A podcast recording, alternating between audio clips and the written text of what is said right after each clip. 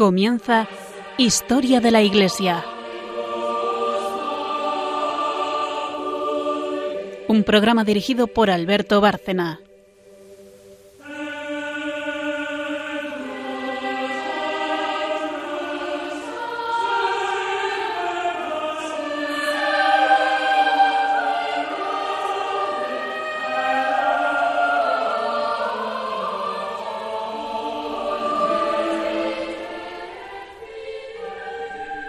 Buenas noches, oyentes de Radio María y de nuestro programa Historia de la Iglesia.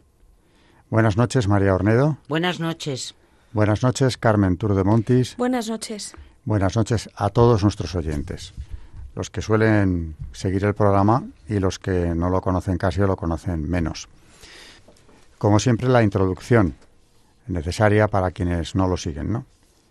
Eh, tenemos tres secciones, es un programa que dura, no llega a una hora, y en ese tiempo, primero hay una sección que es histórica, como, es lógico, mm, dado el nombre que tiene el programa, Historia de la Iglesia, que eh, se ocupa de él, de esa sección se ocupa Carmen Tour de Montis, historiadora, y además especializada en Iglesia, desde hace años. Eh, en segundo lugar, eh, hay otra sección que es un santo, que no es el del día, sino un santo elegido porque tenga en principio, relación eh, con los temas que estamos eh, tocando, o más o menos sea de la época en la que, de la que nos estamos ocupando. También esa sección la hace Carmen. Y la tercera, que es Magisterio y Doctrina de la Iglesia, eh, es una sección que hace María Ornedo, que para eso tiene los estudios de teología y una biblioteca magnífica. Y desde luego lo prepara a conciencia. Aquí, aparte de lo que la historia nos dice, indiscutiblemente hay una enseñanza grande y muy interesante. Y si hay tiempo, pues solemos hacer ahí un coloquio entre nosotros, brevísimo, porque no hay tiempo para mucho, pero solemos hacerlo cuando podemos. Bueno, esta es la, presentación del programa. Y ahora ya, pues sin más, después de una brevísima pausa con la que comenzamos, presentado ya el programa, eh, Carmen, bueno, yo le daré la introducción y Carmen empieza a contarnos lo que hoy toca. Antes de nada, recordemos que en, el programa y los últimos programas hemos estado hablando de la aparición de la Inquisición, el Tribunal del Santo Oficio, la Inquisición, que es un, un tribunal que surge en la Edad Media y con un objetivo muy claro, que es combatir la herejía. En este caso, cuando surge, es la herejía albigense o de los cátaros. La primera Inquisición, recordemos que es imperial, porque es un emperador del Sacro Imperio romano-germánico, Federico II, quien establece el tribunal antes de que lo haga la Iglesia, y unos años más tarde ya es la Santa Sede quien lo establece. Suele estudiarse como Inquisición medieval o también pontificia, porque directamente depende de, del Papa, que es quien impulsa la creación de este tribunal, como digo, con objeto de eh, cortar la herejía en su inicio. Eh, bueno, eso fue lo que estuvimos viendo y, hoy Carmen va a hacer una continuación de aquel tema de la herejía durante la Baja Edad Media, porque estamos ya entrando en la Baja, la baja Edad Media, siglo XIV. Más adelante veremos problemas graves de esta etapa, como es el, el cisma de Occidente, el papado de Aviñón, pero hoy no vamos a entrar ni siquiera en el programa próximo porque eh, queremos ir con, con calma. Y son muchos los acontecimientos de la Baja Edad Media dentro de la Iglesia. Hay convulsiones, enfrentamientos, hay muchos problemas, aparte del, Tribunal de la Inquisición que empieza su andadura. Así que hoy de momento, ¿qué herejías estaban surgiendo entonces? Ya son herejías que presagian que viene eh, una mayor. El luteranismo tiene sus eh, precedentes en las herejías bajo medievales y aparte de estas que vamos a tocar por encima, eh, también la actuación inquisitorial. porque surge? Algo que ya vimos el otro día, pero que Carmen va a desarrollar hoy con más extensión. Así que cuando Carmen quiera puede empezar ya con esta sección histórica de este programa. Pues continuando con, como, con lo que decíamos el otro día sobre la Inquisición, de la que hicimos un breve resumen, una breve introducción, hoy vamos a continuar, como decía Alberto, con ella y vamos a, a comenzar contando que en la Baja Edad Media, eh, recordando lo que ya veníamos anunciando en el último programa, ve surgir un nuevo género de doctrinas heréticas que con toda razón deben considerarse ya, por cierto, pre-protestantes.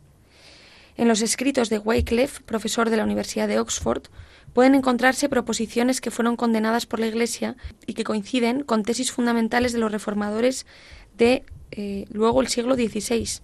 El principio de que la Sagrada Escritura es la única fuente de la fe, la concepción de la Iglesia como invisible comunidad de predestinados, el sacerdocio común de los fieles como único sacerdocio, la negación de la presencia real eucarística, la crítica acerba al papado, etc. Pues como vemos, aquí ya se, se configuran ideas que luego vamos a ver muy claramente en, Calvino, por ejemplo, la, comunidad de predestinados, o en, en Lutero, con todo lo demás.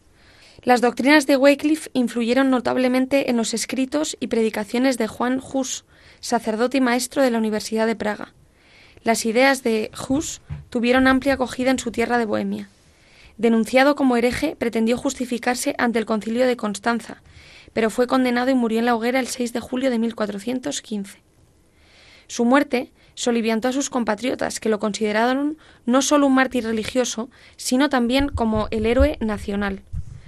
Las guerras husitas enfrentaron a los checos con el imperio germánico y abocaron a una solución de compromiso contenida en los Compactata de Basilea. En virtud de ese acuerdo, los husitas moderados vieron reconocidas algunas peculiaridades litúrgicas, entre ellas la comunión bajo las dos especies que les valió la denominación de utraquistas. En vísperas de la Reforma, la Iglesia en Bohemia, con su división interna entre católicos y utraquistas, presentaba una nota de ambigüedad desconocida entonces en el resto de la cristiandad europea. Y eh, pues continuando con, la historia, y como decíamos, en el último programa nos habíamos quedado hablando de, de, algunas de, de, estas herejías, hoy continuamos con estas preprotestantes que podríamos llamar, y vamos a hablar un poco más de cómo se desarrolla la Inquisición. En la Francia meridional, la resistencia de las corrientes heréticas es especialmente importante, hasta el punto de que la Inquisición, al establecerse en Francia, no tuvo acceso en principio al Languedoc. En este área, la Iglesia necesitó toda la ayuda del poder civil para combatir la herejía, hasta el punto de que los tribunales inquisitoriales no pudieron establecerse en Languedoc hasta la llegada del monarca con sus tropas en 1234. Los primeros tribunales inquisitoriales se dividieron en Languedoc en materia de competencias judiciales, estableciéndose tres tribunales en Toulouse, Carcassonne y Provenza.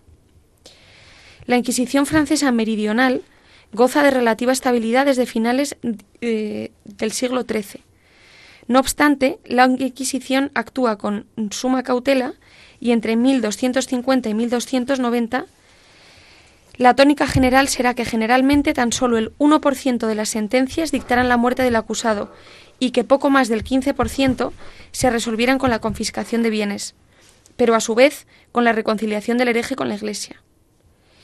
Pero no solo en Francia, en Italia, en la península itálica, existían importantes focos de otra herejía, la de los valdenses. La propia estructura política de esta zona condicionaba el modo en que se manifestaba la herejía. Las ciudades-estado italianas, completamente independientes unas de otras, tomaban partido por los llamados güelfos, favorables a la ortodoxia y al papado, o por los gibelinos, partidarios del emperador, quienes apoyaban a los herejes en su lucha contra la autoridad papal.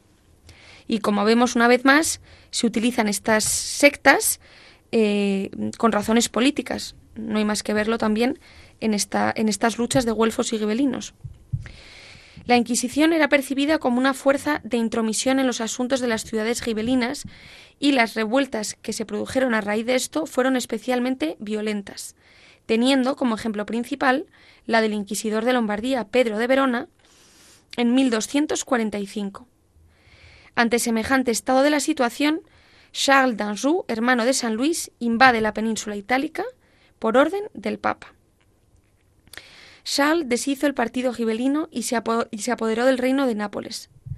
Las ciudades-estado, al ver cómo los güelfos se hacían con todos los resortes del poder, apuestan por el bando vencedor y emprendieron cruzadas contra los últimos reductos valdenses. A comienzos del siglo XIV, el movimiento cátaro dejó de existir como tal en el área meridional de la península itálica. En Aragón, la otra región meridional de nuestro interés, la Inquisición surgió de modo más improvisado, como institución creada ad hoc para combatir la infiltración cátara procedente de aquellos que habían huido del Languedoc hacia el sur. Y bueno, en cuanto a los procedimientos, que también hay mucho, mucha controversia, en cómo eran los procedimientos de, la Inquisición, de esta Inquisición de la Baja Edad Media, pues eh, esta Inquisición medieval acudía a una localidad, solicitaba en primer lugar la colaboración de las autoridades civiles y después, mediante un sermón, se proclamaba el edicto de fe y el edicto de gracia. Con lo cual todo comenzaba con este edicto de fe que animaba a la población a denunciar a los herejes de ese lugar y el edicto de gracia, que concedía el perdón a los arrepentidos mediante una simple penitencia. El procedimiento era metódico y no podía aplicarlo cualquiera. Clemente V establece la edad mínima para ser inquisidor en 40 años y unas referencias intachables de inteligencia, responsabilidad e integridad. Cuando el tribunal hallaba presuntos culpables, daba hasta tres amonestaciones después del edicto de gracia. Estas advertencias eran pronunciadas por el párroco local durante el sermón del domingo.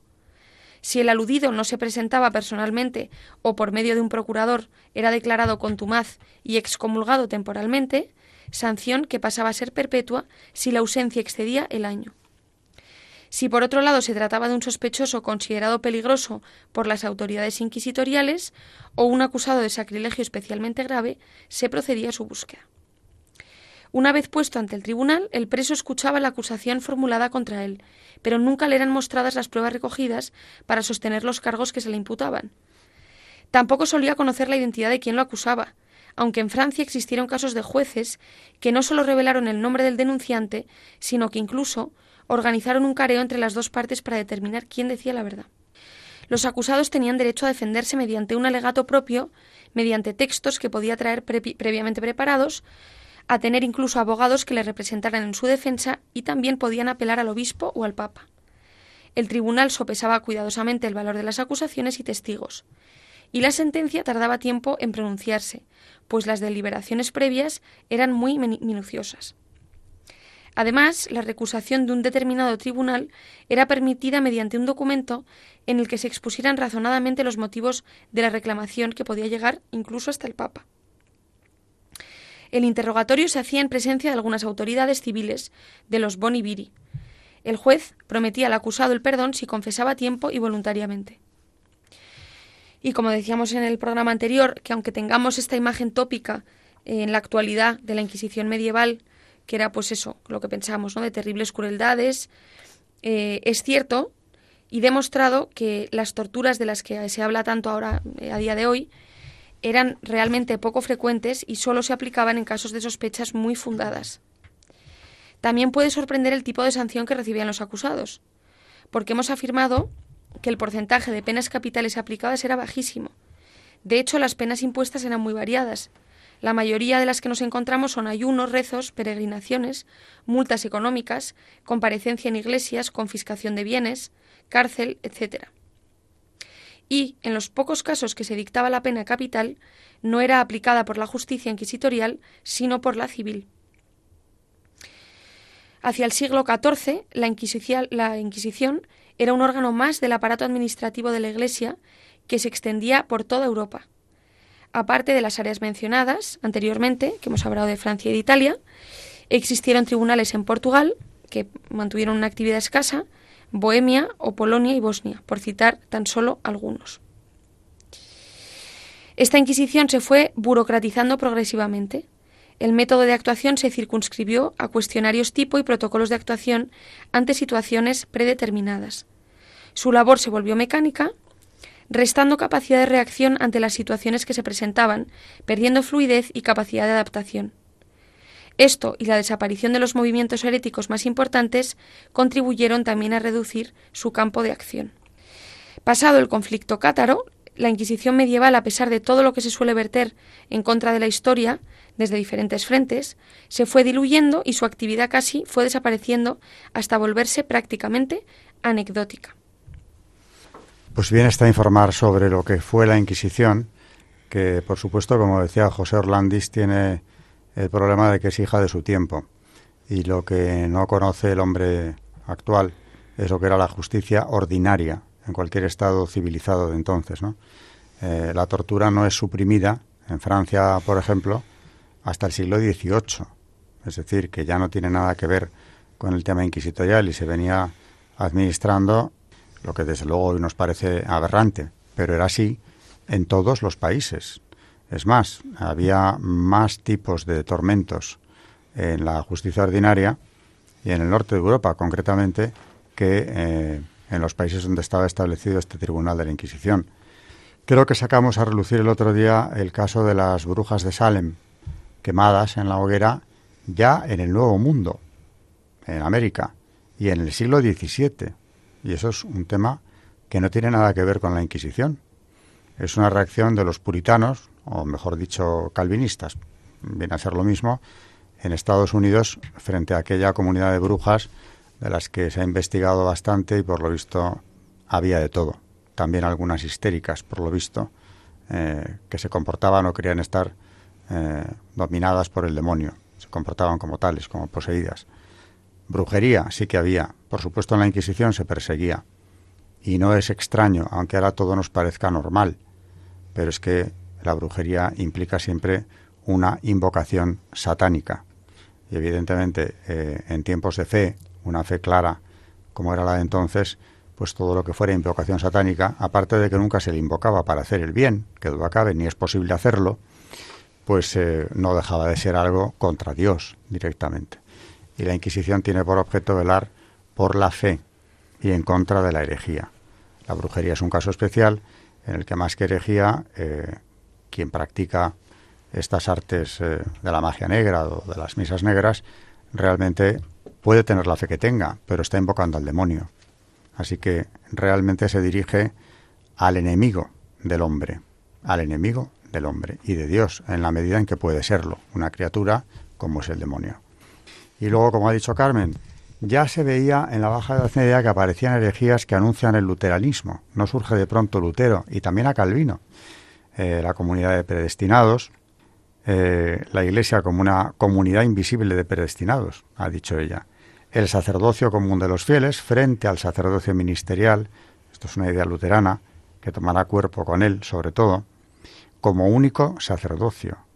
La negación de la presencia real, aquí habría que hablar presencia real eucarística, se entiende, aquí habría que hablar, y lo haremos cuando tengamos que hablar de Lutero, de lo que dijo al respecto. Y la crítica contra el papado, una crítica demoledora contra el papado. Esto está ya en la Baja Edad Media, anunciando eh, lo que vendrá en el 16. También la oposición a Roma.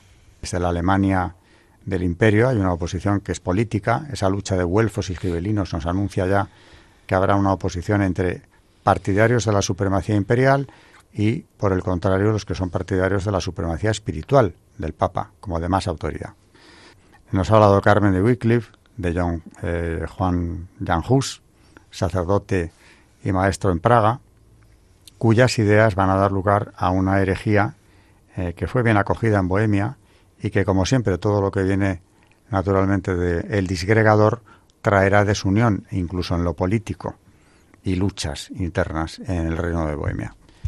Bueno, creo que con esto tampoco hemos querido dedicarle demasiado tiempo, o mucho más tiempo, a lo que es eh, lo que dicen los usitas.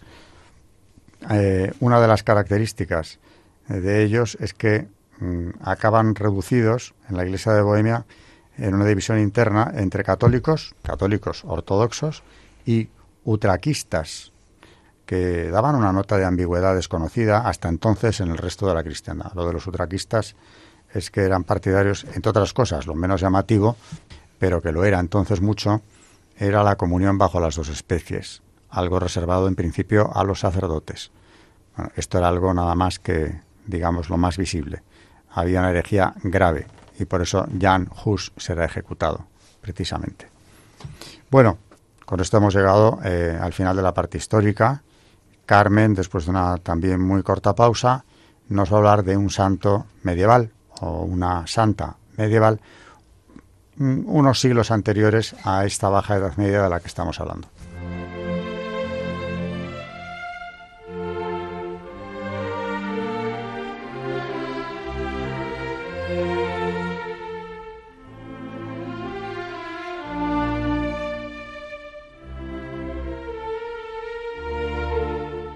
Están escuchando en Radio María Historia de la Iglesia, dirigido por Alberto Bárcena.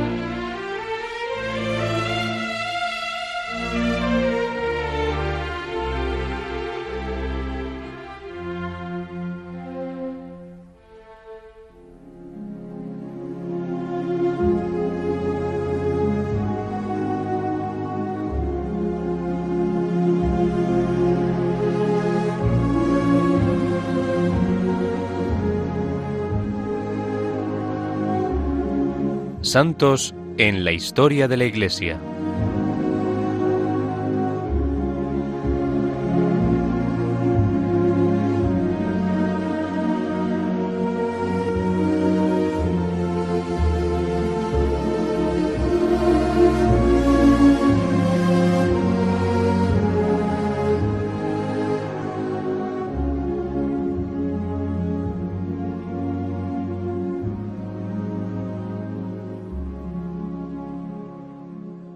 Pues hoy vamos a hablar de Margarita de Cortona, monja de la Tercera Orden Regular de San Francisco. A los siete años queda huérfana de madre, y entonces su padre se casa con una mujer dominante y agresiva que se dedica a hacerle la vida imposible a la joven Margarita. Se empieza a volver triste y desconfiada y a buscar fuera del hogar las alegrías que en su casa no logra hallar. Cumplidos los 17 años ya es una joven muy hermosa, pero no puede encontrar cariño en su hogar. Es entonces cuando se deja engañar por un terrateniente, un rico agricultor, que prometiéndole que se casará con ella, logra obtener que se fuera de su casa y se vaya con él. Ella al principio pone resistencia porque sabe que lo que le ofrece es la deshonra y una vida de pecado, pero los regalos espléndidos y las promesas de aquel engañador la logran convencer, y una noche sale huyendo y se va con él. Viajan aquella noche por un río en una balsa. Chocan y la balsa se hunde. Ella corre gravísimo peligro de ahogarse, pero su prometido logra salvarla nadando ágilmente. La joven considera esto como una llamada de Dios. Pero en aquella hora pueden más las promesas del pecado que los avisos de Dios, y sigue con aquel hombre. Son ocho años de pecado, de lujos, de fiestas y placeres, pero su alma no es feliz. Desea fuertemente volver a los tiempos antiguos, cuando aunque no tenía ni lujos ni fiestas, sin embargo tenía el alma limpia de pecado y tranquila su conciencia. Tiene un hijo, que más tarde será franciscano, pero en su alma se libra cada día una violenta batalla entre su deseo de vivir en gracia y los deseos pasionales de su naturaleza humana. La gente la ve atravesar plazas y calles, elegantísima, en lujosas cabalgaduras, pero no imaginan que su alma agoniza de angustia. La oportunidad de la conversión se le ofrece cuando fue asesinado su amante, cuyo cadáver ensangrentado fue encontrado por ella misma, guiada por un perro, en un bosque debajo de una encina, figura que se repite frecuentemente en su iconografía. Esta horrible visión le provocó la gracia de la conversión. Abandonó el castillo de Montepulciano y regresó a la casa paterna, pensando que sería acogida después de haberse arrepentida, pero no fue admitida por instigación de la madrastra.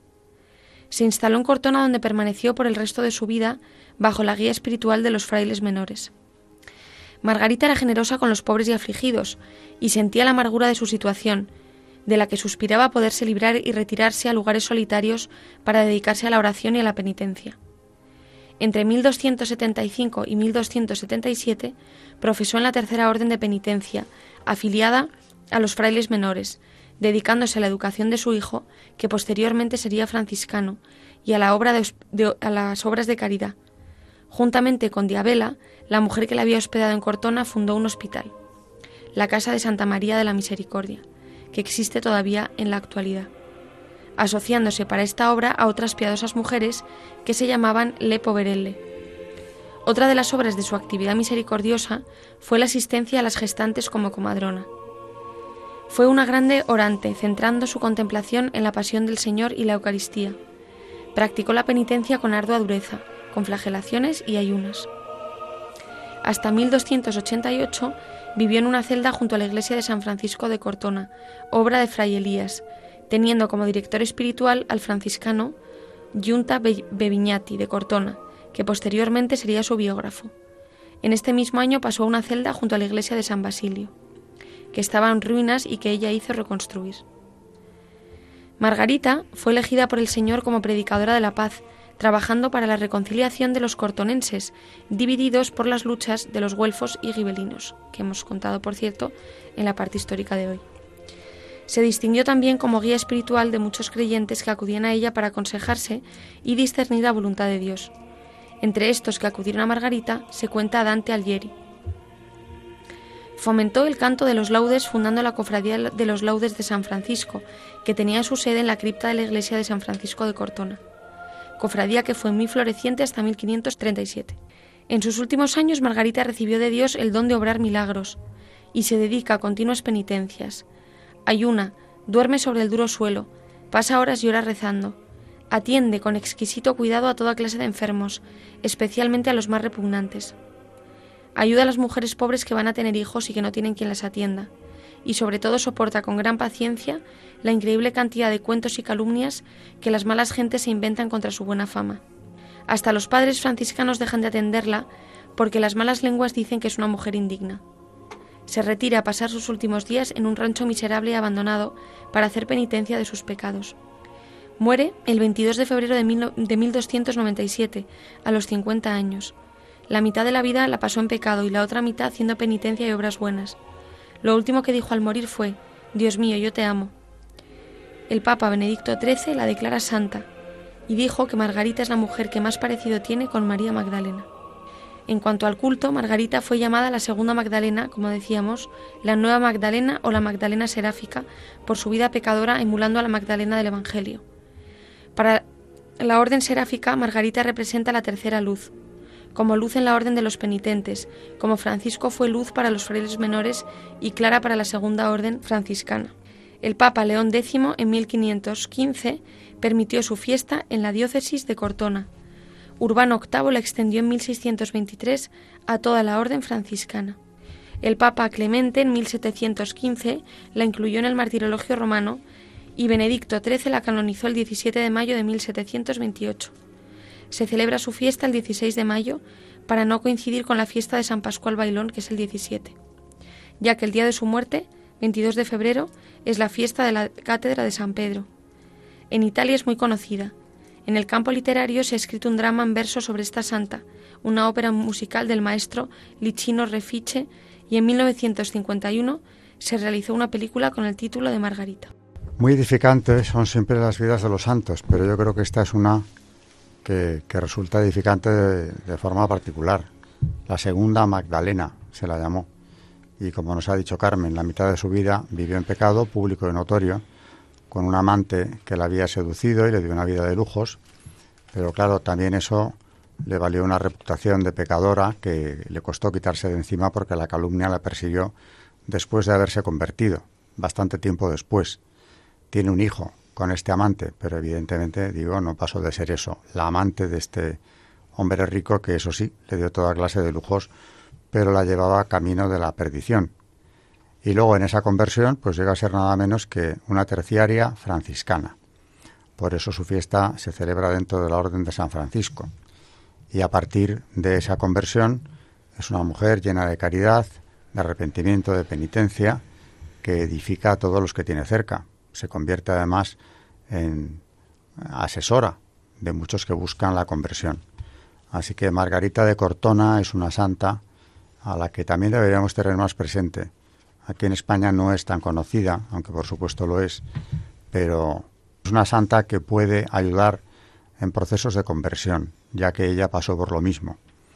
Y nos deja una enseñanza que está ya en el Evangelio, con la propia Magdalena, ¿no? Ha dicho que a ella le llaman la segunda Magdalena. Y es que no hay pecado que Dios no perdone, si hay arrepentimiento y dolor de los mismos. Y bueno, que siempre estamos a tiempo, por mala que haya sido la primera parte de nuestra vida, de alcanzar la santidad, como pasó con el caso, en el caso de ella. Así que bueno, eh, una santa muy interesante que nos hace meditar y nos devuelve la esperanza para quienes flaqueen en ella. Nunca el remordimiento por sí mismo nos tiene que influir, lo que nos tiene que marcar la vida es el ánimo de volver a Dios, de arrepentirnos y volver a Dios, que siempre nos estará esperando. Bueno, después de después del santo del día, una santa de la Edad Media, eh, que se incorpora a una de esas órdenes eh, mendicantes, los franciscanos, y que deja toda esta obra magnífica, que fue pública y notoria ya en su tiempo. Eh, brevísima pausa y ya viene la sección de María Ornedo con el Magisterio. Creo que nos va a, seguir hablando de la suma teológica y del dogma de la transustanciación, tema que desarrolla Santo Tomás detenidamente, pero también eh, va a terminar de explicarnos hoy la oración del Padre Nuestro, como nos ha pedido algún oyente y ya comentamos en programas anteriores.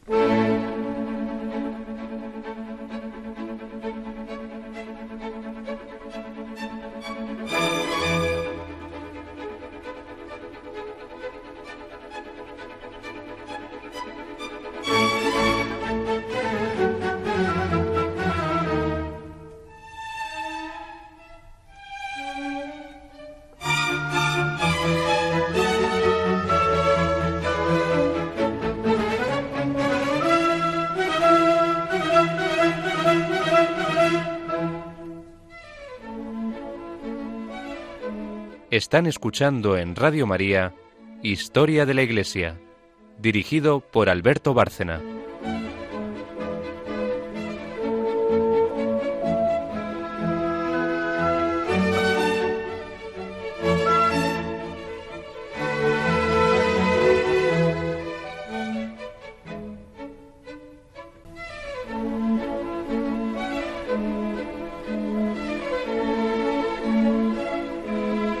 El Magisterio de la Iglesia.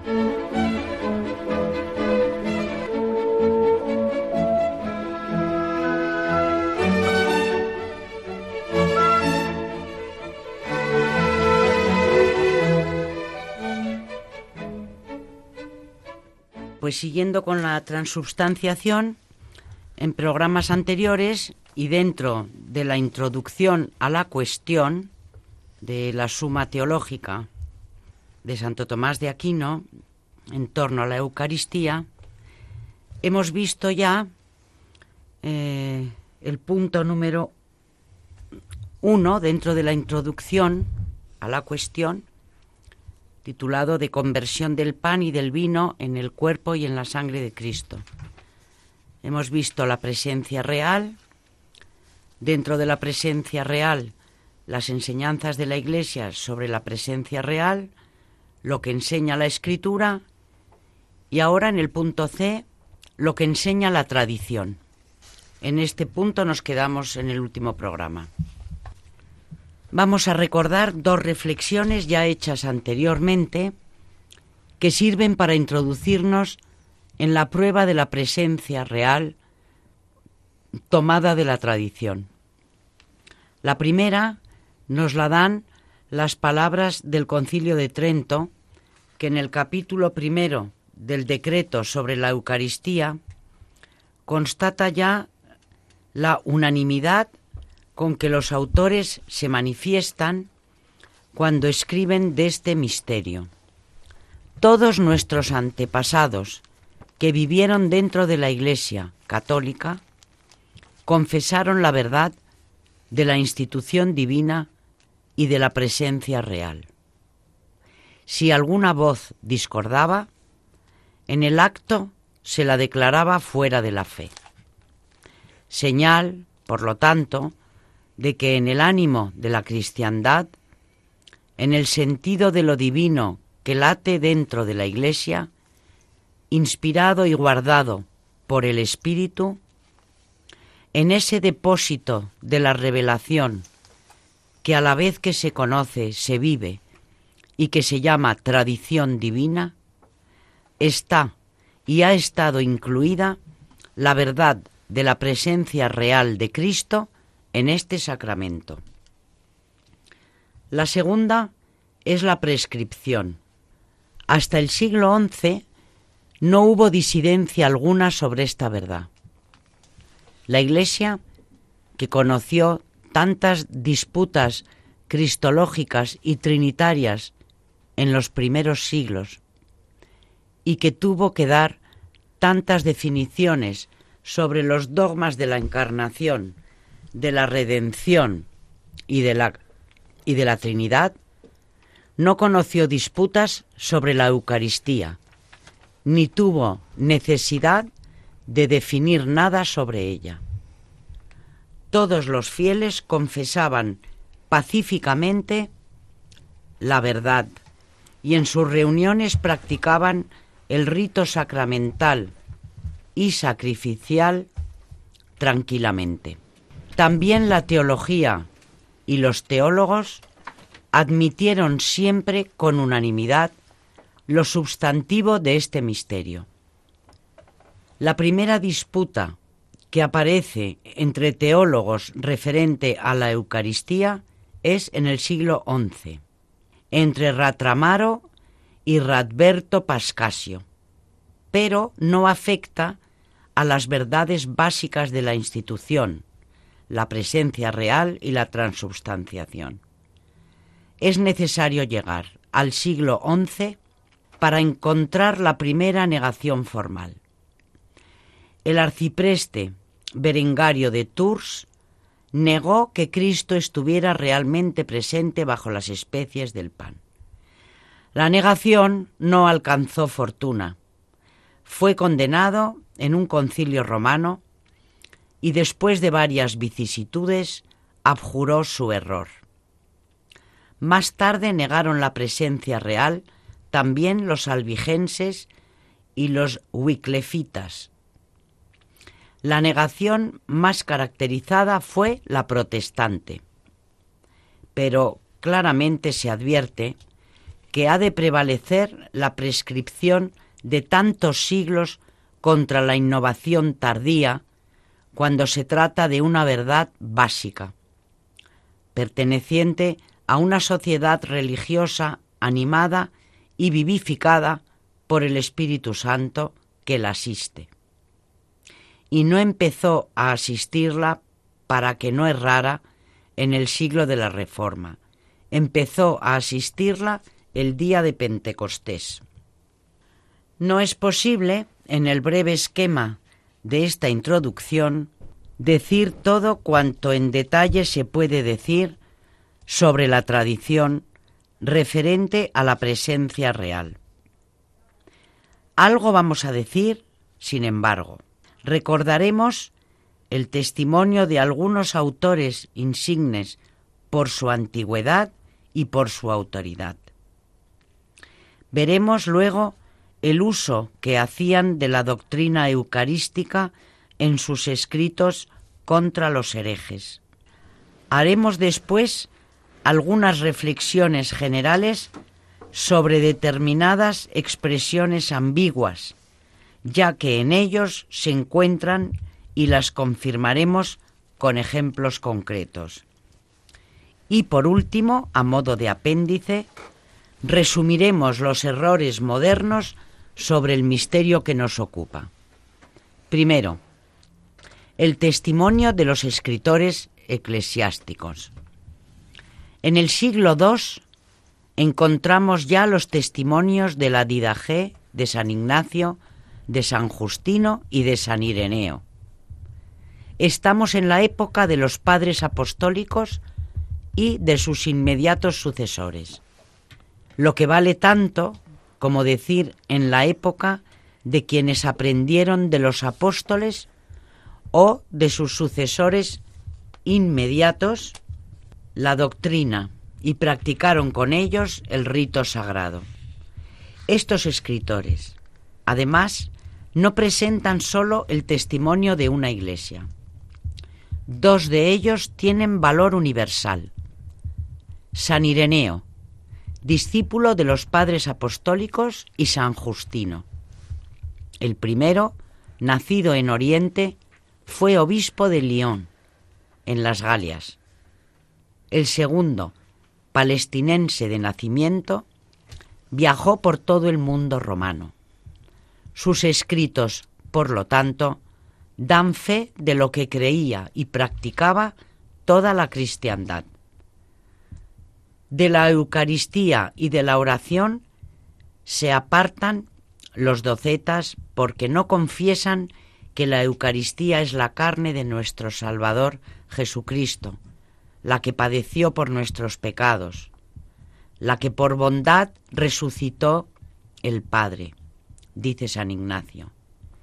Y San Justino, este alimento se llama entre nosotros Eucaristía se nos ha enseñado que el alimento eucaristizado mediante la palabra de oración es la carne y la sangre de aquel Jesús que se encarnó.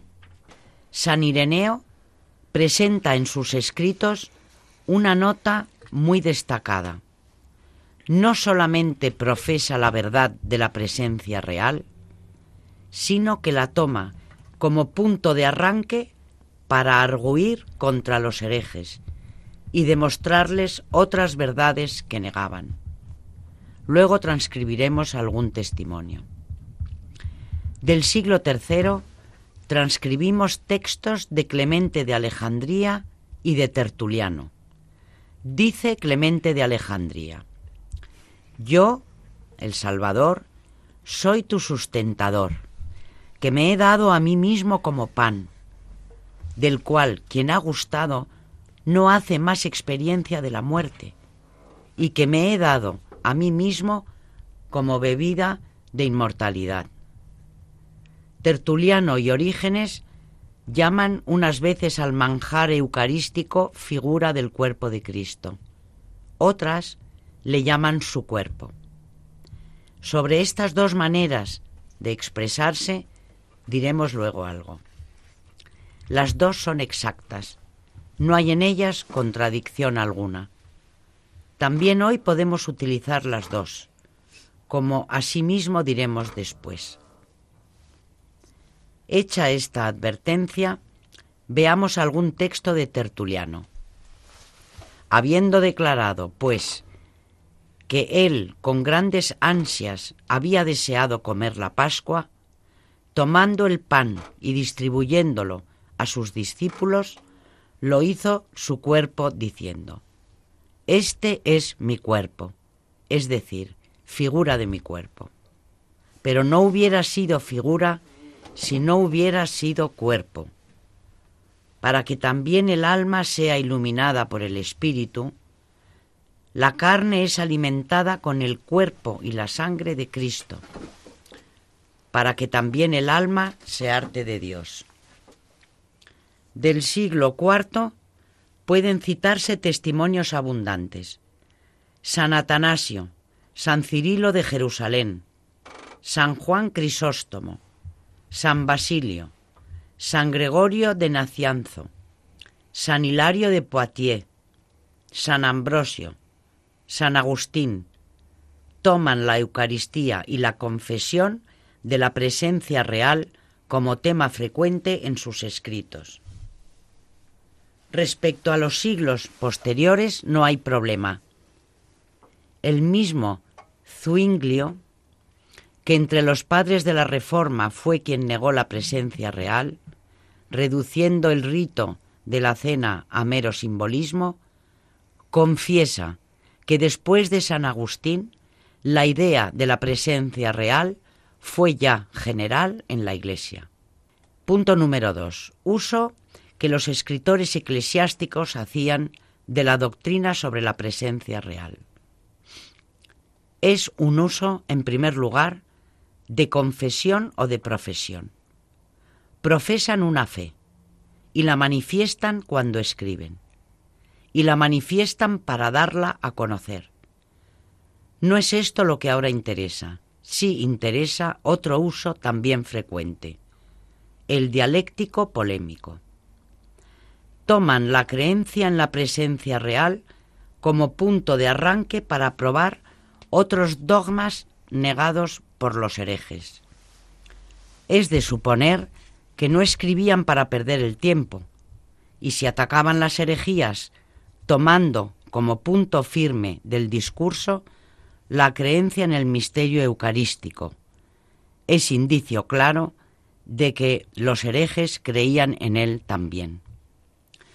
De otra suerte no podrían pensar los padres que escribían así que sus argumentos fueran valederos para sus opositores. No hay discusión posible si falta un punto de coincidencia. El punto de coincidencia aquí era la fe en la Eucaristía. Con ello se confirma lo que varias veces hemos dicho ya, que sobre este misterio no hubo herejías hasta bastante tarde. Vamos a ver ahora algunos ejemplos de lo que acabamos de decir. San Ireneo arguye contra los maniqueos diciéndoles, ¿cómo es posible que el mundo, en el que fructifican los árboles y manan las fuentes, y está la tierra, de la que salen las espigas, no haya sido hecho por Dios mediante su verbo, siendo así que de aquí se toma el pan con que, con que se consagra? Como diciendo que no es posible que una materia que se convierte en el Señor pueda venir del principio malo, como aseguraban los maniqueos. También prueba, partiendo de la presencia real, que la carne del hombre ha sido redimida y alcanzará la incorruptibilidad. San Hilario de Poitiers arguye contra los arrianos, tomando pie de las palabras del Evangelio. Que sean uno, como somos uno nosotros, ellos en mí y yo en ti.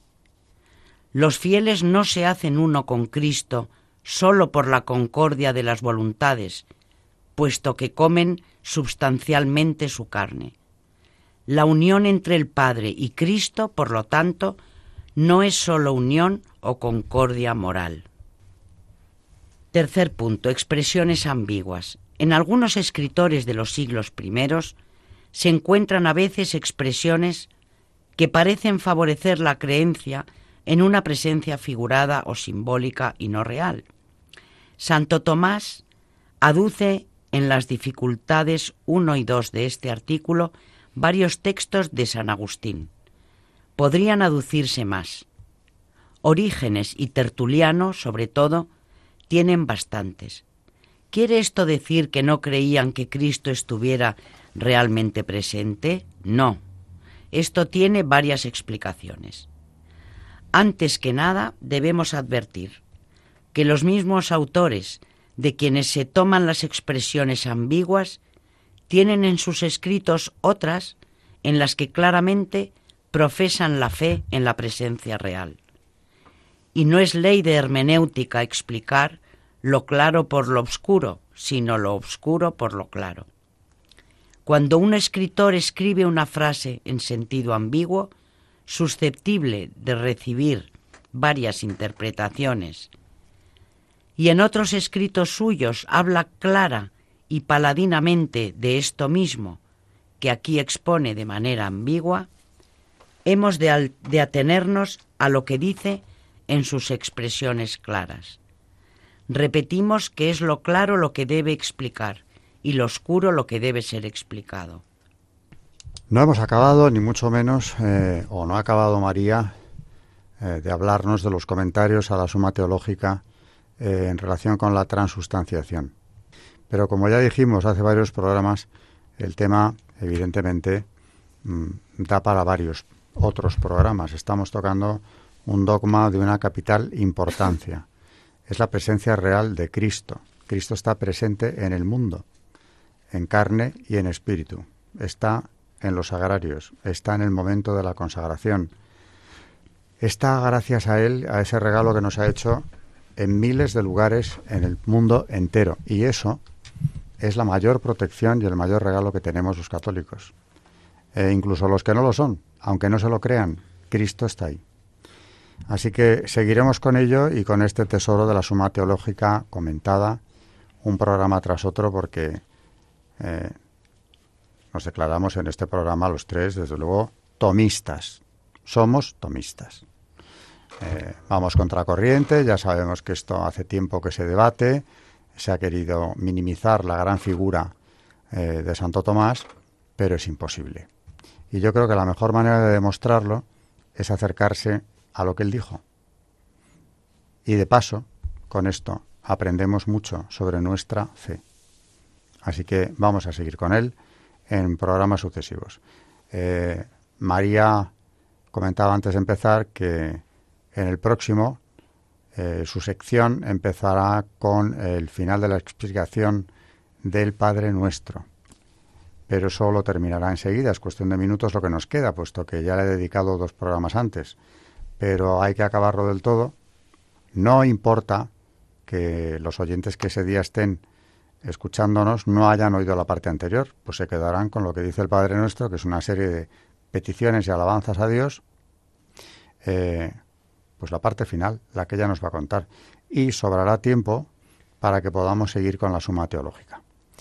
Buenas noches y muchas gracias, María Ornedo. Buenas noches, gracias. Buenas noches y muchas gracias también, Carmen Turdemontis. Buenas noches y gracias. Buenas noches a todos los oyentes de Radio María y de este programa Historia de la Iglesia.